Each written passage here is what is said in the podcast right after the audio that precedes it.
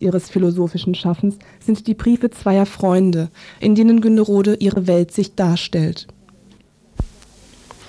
Über allem Zweifel ist mir die Unsterblichkeit des Lebens im Ganzen. Denn dieses Ganze ist eben das Leben und es wogt auf und nieder in seinen Gliedern, den Elementen. Und was es auch sei, das durch Auflösung, die wir zuweilen Tod nennen, zu denselben zurückgegangen ist, das vermischt sich mit den Elementen nach Gesetzen der Verwandtschaft, das heißt das Ähnliche zu dem Ähnlichen. Aber anders sind diese Elemente geworden, nachdem sie einmal im Organismus zum Leben hinaufgetrieben gewesen. Sie sind lebendiger geworden, wie zwei, die sich in langem Kampfe üben, stärker sind, wenn er geendet hat, als ehe sie kämpften. So die Elemente, denn sie sind lebendig und jede lebendige Kraft stärkt sich durch Übung. So gibt jeder Sterbende der Erde ein erhöhtes, entwickelteres Elementarleben zurück, welches sie in aufsteigenden Formen fortbildet. Und der Organismus, in dem er immer entwickeltere Elemente in sich aufnimmt, muss dadurch immer vollkommener und allgemeiner werden. Alle Zweifel lösen sich hier in der Idee des ewigen Lebens. Die wichtigste und höchste Aufgabe der Menschen ist es, im irdischen Leben ganz sie selbst zu sein um mit dieser Individualität die Unendlichkeit zu vervollkommnen. So wird die Allheit lebendig durch den Untergang der Einzelheit. Und die Einzelheit lebt unsterblich fort in der Allheit, deren Leben sie lebend entwickelte und nach dem Tode selbst erhöht und mehrt. Und so durch Leben und Sterben die Idee der Erde realisieren hilft.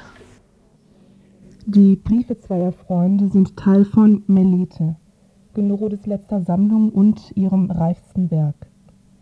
Die Themen Liebe und Tod. Geprägt ist Melete entschieden von zwei Dingen, der Naturphilosophie Schellings und Günderodes Liebe zu Friedrich Kreuzer. Kennengelernt haben sich Günderode und Kreuzer im Jahre 1804. Er, Professor in Heidelberg und verheiratet mit der 13 Jahre älteren Sophie Leske, verliebte sich sofort in Günderode Sie war noch unter dem Eindruck der gescheiterten Liebe zu Savigny anfänglich eher zurückhaltend. Im Gegensatz zu Savigny hatte Kreuzer jedoch schon etwas aus sich gemacht und fühlte sich erdrückt von dem bürgerlichen Leben, das Savigny erst anstrebte. Dies und die Tatsache, dass er sie als Dichterin anerkannte und bewunderte, nahm Günderode rasch für ihn ein. O reiche Armut, gebend seliges Empfangen, in Zagheit Mut, in Freiheit doch gefangen, in Stummheit Sprache, schüchtern bei Tage, siegend mit zaghaftem Bangen.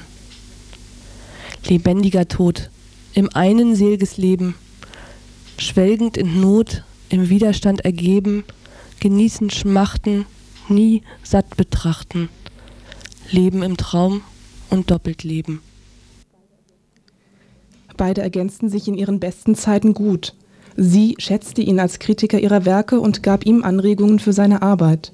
Er ließ sie an seinen mythologischen Studien teilhaben und veröffentlichte einige ihrer Werke in seiner Zeitschrift. Günderode beginnt zu ahnen, wie die ideale Beziehung für sie aussähe, mit dem geliebten Mann leben und arbeiten. Wie ist ganz mein Sinn befangen, einer, einer anzuhangen, diese eine zu umfangen, treibt mich einzig nur Verlangen. Freude kann mir nur gewähren, heimlich diesen Wunsch zu nähren, mich in Träumen zu betören, mich in Sehnen zu verzehren, was mich tötet, zu gebären. Die Geschichte nimmt ihren vorhersehbaren Lauf. Kreuzers Frau willigt in eine Scheidung ein, überlegte sich kurz darauf wieder anders. Briefe von Günderode und Kreuzer werden über Mittelsmänner und Frauen verschickt. Um einer Aufdeckung des Verhältnisses zu entgehen, erhalten die Personen verschlüsselte Namen. Pläne werden geschmiedet. Günderode will, als Mann verkleidet, Kreuzer nach Russland folgen. Er schlägt vor, sie solle als Geliebte im Hause des Ehepaares wohnen. Eine Situation, die vertraut anmutet, wurde Günderode doch schon von dem Ehepaar von Savigny zur Dritten im Bunde gemacht. Kreuzer, der in seiner Ehe zwar sicher unglücklich war, aber durchaus die Bequemlichkeit eines wohlgeführten Haushaltes zu schätzen wusste, entfernte sich immer mehr von Günderode. Er findet ständig neue Hindernisse für eine Scheidung. Höhepunkt ist der Ausruf, man könne doch den Kurfürsten in solch schweren Zeiten nicht mit diesen Dingen belasten. Im März 1805 schreibt Günderode an Kreuzer. Den vorigen Sonntag war ich den ganzen Tag allein zu Hause. Abends hatte ich etwas Brustschmerzen und nicht nur war ich sehr ruhig darüber, ich möchte fast sagen eh nicht froh, ich dachte an alle mich umgebenden drückenden Verhältnisse. Und da war mir der Gedanke, ihrer vielleicht bald entfesselt zu sein, sehr erwünscht. Zugleich dankte ich dem Schicksal, dass es mich so lange hatte leben lassen, um etwas von Schellings göttlicher Philosophie zu begreifen, und dass mir wenigstens vor dem Tode der Sinn für alle himmlischen Wahrheiten dieser Lehre aufgegangen sei. Ihr Brief, den ich kürzlich erhielt, hat mich so fremd angesehen, und ich konnte weder seine Sprache noch seine Blicke recht verstehen. Er ist so vernünftig, so voll nützlicher Tatlust und gefällt sich im Leben. Ich aber habe schon viele Tage im Orkus gelebt und nur darauf gedacht, bald und ohne Schmerz, nicht allein in Gedanken, nein, ganz und gar hinunterzuwallen. Auch sie wollte ich dort finden. Aber sie denken andere Dinge, sie richten sich eben jetzt recht ein im Leben.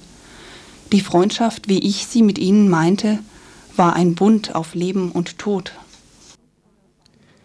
Der Brief einer 25-Jährigen. Die Welt war ihr bisher nicht wohlwollend gegenübergetreten und sie war hellsichtig genug zu wissen, woran es lag. Günderode erträumte im Leben wie in ihrem Werk eine Gesellschaft, in der es möglich ist, der eigenen inneren Natur gemäß zu leben. Die Unbedingtheit, mit der sie sich als Dichterin betätigte, sprengte jedoch den Rahmen der bedingten weiblichen Existenz. Je bedeutender sie als Schriftstellerin wurde, desto ungeeigneter war sie für das Leben als Frau im 19. Jahrhundert. Was mich tötet, zu gebären. Ihr Leben wirkt wie ein Selbstversuch, in dem sie in allen Rollen scheiterte. Der letzte Akt. Günnerode idealisiert Kreuzer, verschreibt ihm ihr Leben rückhaltlos, unbedingt. Gleichzeitig sieht sie ihre Lage sehr klar und nüchtern. Was mein übriges Leben betrifft, so merke ich immer mehr, dass meine heroische Seele sich immer mehr in Liebesweichheit und Liebessehnen aufgelöst hat. Dieser Zustand ist nicht gut für einen Menschen, der doch für sich alleine stehen muss und der wohl nimmermehr mit dem Gegenstand seiner Liebe vereint wird. Nach einem letzten Treffen verfällt Kreuzer in ein Nervenfieber. Während seiner Krankheit beschließt er die endgültige Trennung. Günderode fängt den Brief mit der Nachricht ab. Wie ihre Gastgeberinnen berichten, war sie an diesem Abend heiter wie selten. Sie wirkte gelöst und entspannt. Das letzte Band, das sie noch an die Erde geknüpft hatte, war gerissen. Am 26. Juli 1806 beendete sie in Weil am Rhein ihr irdisches Leben mit einem Dolchstoß. Yeah. Alright. Anfang von einem neuen Lied im Morgenradio, sondern das ist ein Ersatzjingle für das Stadt-Land-Info. Unser regelmäßiger Jingle ist uns irgendwie abhanden gekommen. Deswegen also heute Chicken Run, so heißt dieses Lied. Ihr hört das Huhn hier über den Weg rennen auf dem Bauernhof und unsere Themen behandeln ländliche, aber auch städtische Verbraucherthemen hier im Stadt-Land-Info. Jetzt also wieder neu in die Saison rein mit den aktuellen Infos vom Stadt-Land-Info hier im Morgenradio.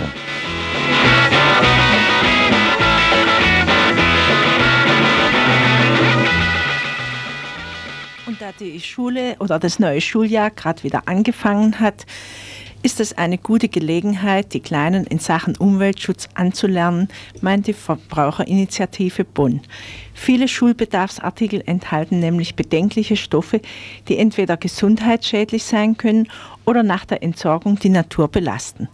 So kann beispielsweise der Lack und Blei und Buntstifte Schwermetalle enthalten, die beim Abknabbern in Mund und Magen gelangen. Die beim Mädchen so beliebten Duftstifte, Duftstifte enthalten mitunter giftiges Formaldehyd. Wachsmalstifte sind dagegen in der Regel unbedenklich, doch sollten zu Stiften mit Papierhülle gegriffen werden, da Plastikhüllen schwerer zu entsorgen sind. Umweltschutzpapier für Hefte und Malblock spart bis zu 80 Prozent Wasser, 50 Prozent Energie und viel Holz. Kunststoffradierer und Lineale bestehen oft aus PVC, bei dessen Verbrennung Dioxin entstehen kann. In die Schultasche gehört deshalb Radiergummi aus Naturkautschuk und ein Lineal aus unbehandeltem Holz. Für den Unterricht reichen außerdem Kleber auf Wasserbasis ohne Giftung, giftige Lösungsmittel durchaus aus. Umschläge, Ordner und Sammelmappen sollten aus Pappe und nicht aus Plastik sein. Beim Kauf des ersten Füllhalters sollte darauf geachtet werden, dass er nachfüllbar ist.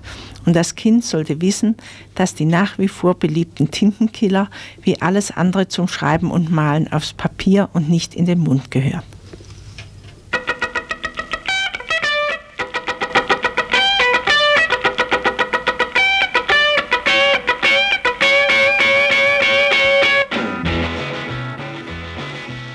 Ja, soviel also zum Thema Schulmaterial. Wir kommen jetzt zum auch einem Thema, das äh, für neue El aktive Eltern interessant ist, die in Schulen oder Kindergärten äh, jetzt als Elternvertreter, Vertreterinnen sich jetzt wählen lassen. Und zwar geht es dabei um die PCP-Belastung.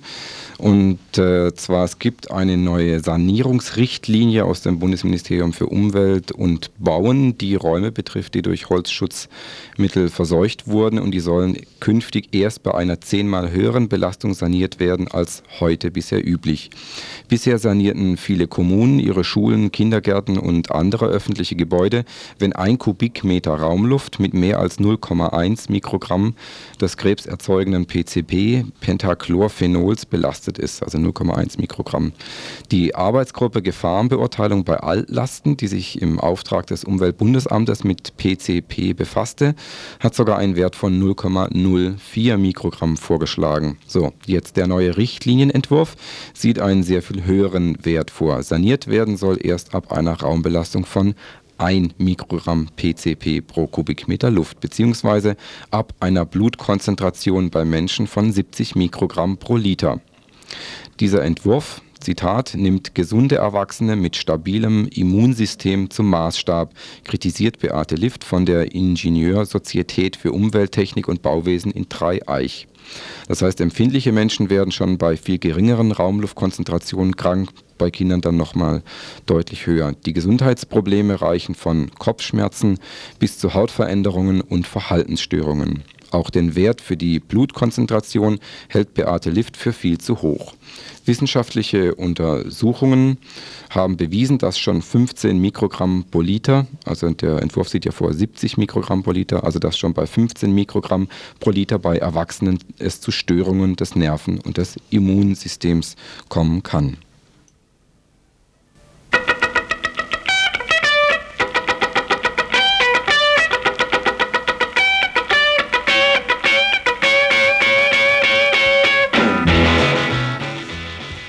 Wer aus den PCB-verseuchten Räumen flüchtet und in die Natur geht, der sollte wissen, dass die Zecken immer noch unterwegs sind und äh, wir hoffen ja auf einen schönen Herbst und da muss man einfach bedenken, dass diese Biester noch beißen. Und viele Menschen leiden heute unter einer chronischen Borreliose, die auf Zeckenbisse zurückzuführen ist. Es ist noch nicht bekannt, wie viele Fälle es sind, aber es werden täglich neue Fälle entdeckt. Menschen, die auf alle Arten von Rheuma, sogar auf multiple Sklerose und vieles mehr jahrelang mit nur geringem oder keinem Erfolg behandelt wurden. Die haben eben diese Zeckenbisse und wissen es gar nicht. Erst 1982 entdeckte die Wissenschaft die Borrelienerreger, die mehr als viele Ärzte wahrhaben möchten, im Magen der Zecken verbreitet sind und beim Saugvorgang ausgestoßen werden. Nähere Informationen gibt es bei der Borreliose Liga e.V. und es ist eine Frau Trudel Zimmermann, Reni Straße 38, Reni schreibt man mit RH wie Rhein, Reni Straße 38 in Graben-Neudorf, also Borreliose-Liga, Graben-Neudorf und die Postleitzahl ist 76676, Graben-Neudorf.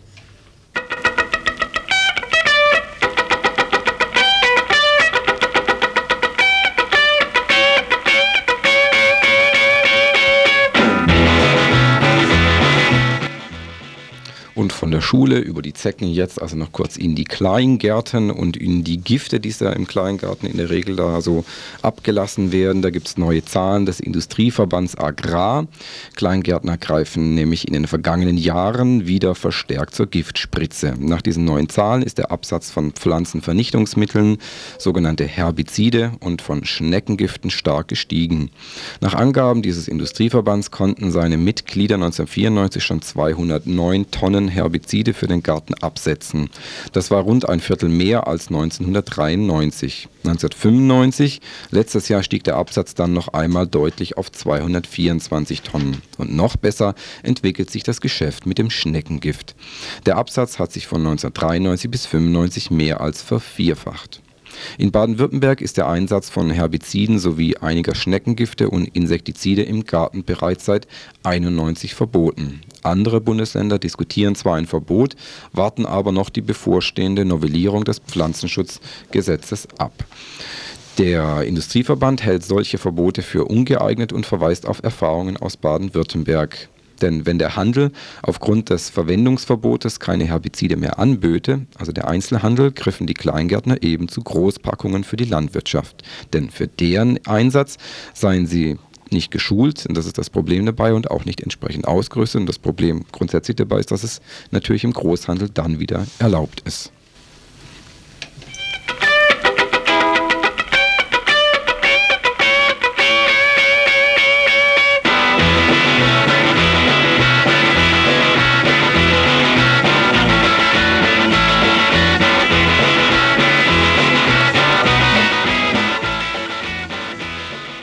Quellen sind die Badische Zeitung und Ökotest.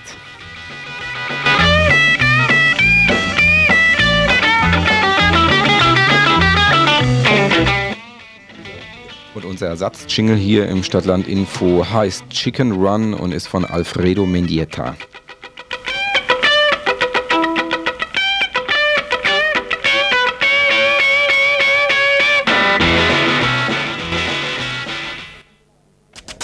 Westfälischen Einzelhändler und die Gewerkschaften. Der neue Tarif regelt ferner unter anderem, wie das neue Ladenschlussgesetz umgesetzt werden kann. Außerdem schreibt er fest, dass die Arbeiter und Angestellten im Einzelhandel rückwirkend zum 1. April 1,85 Prozent mehr Lohn bekommen sollen. Das Erschreckende an dem neuen Tarifvertrag für den Einzelhandel in Nordrhein-Westfalen ist die Tatsache, dass die kürzlich beschlossene Lo Lohnkürzung im Krankheitsfall also erst einmal nicht umgesetzt wird. Der neue Tarifvertrag wird die Wettbewerbsfähigkeit des nordrhein-westfälischen Einzelhandels schwächen. Die Lohnnebenkosten werden nicht ausreichend gesenkt, was zu Preissteigerungen führen könnte. Insbesondere für den Wettbewerb mit dem Einzelhandel im nahen belgischen und niederländischen Ausland sind die nordrhein-westfälischen Handelsunternehmen damit nur unzureichend gerüstet. Die einzigen Gewinner sind die Arbeiter und Angestellten. Wettbewerbsfähigkeit und Sicherung des Wirtschaftsstandortes sind denen egal. Die Wettbewerbsfähigkeit der Unternehmen kann so jedenfalls nicht aufrechterhalten werden. Der Standort Deutschland muss gesichert werden. Wer krank macht und nicht arbeiten soll, auch nicht essen.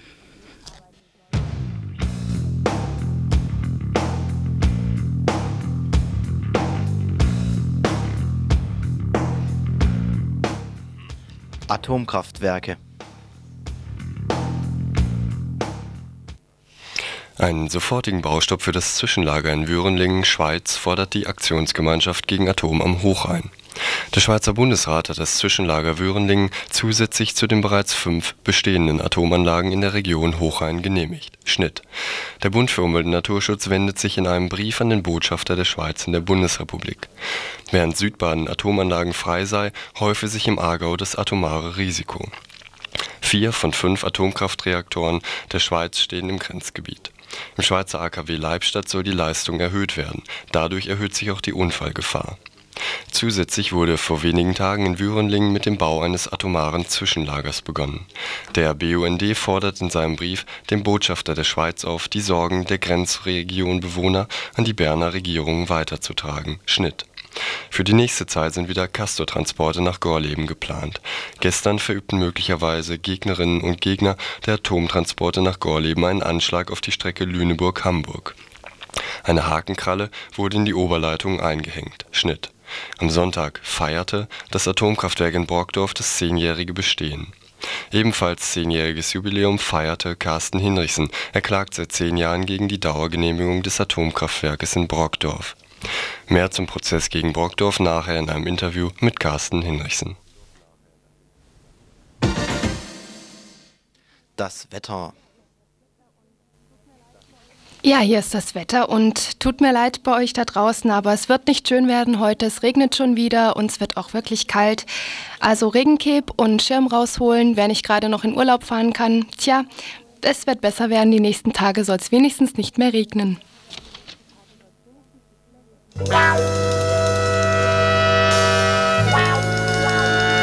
Werks zum Symbol deutscher Atomwirtschaft. Zugleich entwickelte sich um Brockdorf ein aktiver Widerstand gegen die Nutzung der Atomenergie. Auch nach zehnjährigem Betrieb, der unter einem Tag der offenen Tür gefeiert wurde, wollen sich einige Menschen vor Ort nicht mit den Begebenheiten abfinden. Einer von ihnen ist Carsten Hinrichsen, der seit Jahren gegen das AKW vor die Gerichte zieht. Gestern Abend sprachen wir mit Carsten über den Stand der Dinge. Carsten, zunächst mal, gegen wen richtet sich die Klage und welchen Inhalt hat sie genau? Ja, ich beklage die Dauerbetriebsgenehmigung für das AKW Brockdorf. Sie wurde erteilt ein halbes Jahr nachdem der Tschernobyl-Unfall war. Mhm. Damals gingen die Wellen hoch und sie wurde erteilt von der damaligen CDU-Landesregierung unter Barschel. Die SPD hatte dagegen im Landtag opponiert. Zwei Jahre später kam dann die SPD unter Engholm als äh, alleinige regierende Partei an die Macht und hat dann genauso wie vorher die CDU meine Klage und mich bis aufs Messer bekämpft. Dann wurde ich allerdings von den Grünen unterstützt, für die ich mittlerweile äh, auch äh, für den Landtag kandidiert hatte. Mhm. Nun haben wir eine rot-grüne Landesregierung äh, seit einem halben Jahr und man wird es nicht für möglich halten. Jetzt kämpft die rot-grüne Landesregierung gegen meine Klage. Sie hat also vor Gericht äh, dargelegt, dass seinerzeit die CDU-Landesregierung die Betriebsgenehmigung für das AKW Brockdorf rechtmäßig erteilt hat. Welche Gefahren für Mensch und Umwelt ergeben sich nach deinen Kenntnissen aus dem Normalbetrieb eines Kernkraftwerkes? Ja, das äh, derzeit äh, prägnanteste Argument sind sicherlich die Leukämieerkrankungen um das AKW Krümmel herum. Wir haben um das AKW Brockdorf herum auch versucht, mit Bürgerinitiativmitteln eine Statistik zu erstellen, die war längst nicht so dramatisch wie um Krümmel, aber dennoch sind wir der Meinung, auch hier gibt es mehr Leukämien als im Bundesdurchschnitt, können aber nicht sagen, woher sie rühren. Mhm. Meine Klage beruht im Wesentlichen auf den Auswirkungen ähm, der Jodfreisetzungen, die dem AKW äh, für den Normalbetrieb gestattet sind.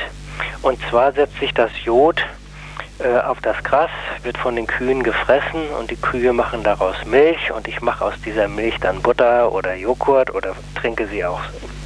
Ganz normal und ich meine, ähm, dass die Abgaben an radioaktivem Jod insbesondere so hoch festgelegt sind, dass nicht einmal die Strahlenschutzgrenzwerte der Strahlenschutzverordnung eingehalten werden können. Mm, wobei wir immer noch über den Normalbetrieb sprechen und nur Störfälle nochmal ein ganz anderes Thema ja, darstellen, nehme ich an. Also ganz no nur Normalbetrieb äh, und dort auch ganz legalistisch im Sinne des Atomgesetzes und der Strahlenschutzverordnung äh, argumentiert, denn anders kann man ja leider vor Gericht nichts werden. Mhm. Also was in Wühe, glaube ich, damals die Weinberge waren, dass es hier in dem Milchversorgungsgebiet der Wilster Marsch eben die Milch, die Weiden liegen unterhalb des Meeresspiegels, es ist immer feucht, dann gerät viel Jod in den Nahrungspfad der Kühe und ich meine eben, dass ich da gute Argumente habe, ähm, dass äh, ich hoffentlich das AKW irgendwann einmal stilllegen kann. Ja, das finde ich auf jeden Fall einleuchtend, wie du das beschreibst. Jetzt war ja ähm, für heute, den 23.09., eine Verhandlung angesetzt. Ähm, die hat nicht stattgefunden. Könntest du dazu noch was sagen vielleicht?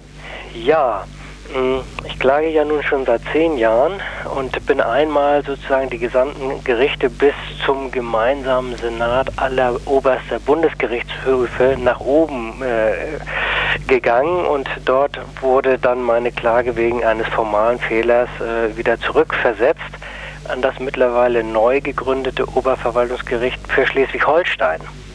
Und da hatte ich natürlich große Hoffnung, dass dieses neue Gericht von der SPD installiert, äh, sage ich mal, meiner Klage wohl etwas aufgeschlossener gegenüberstünde.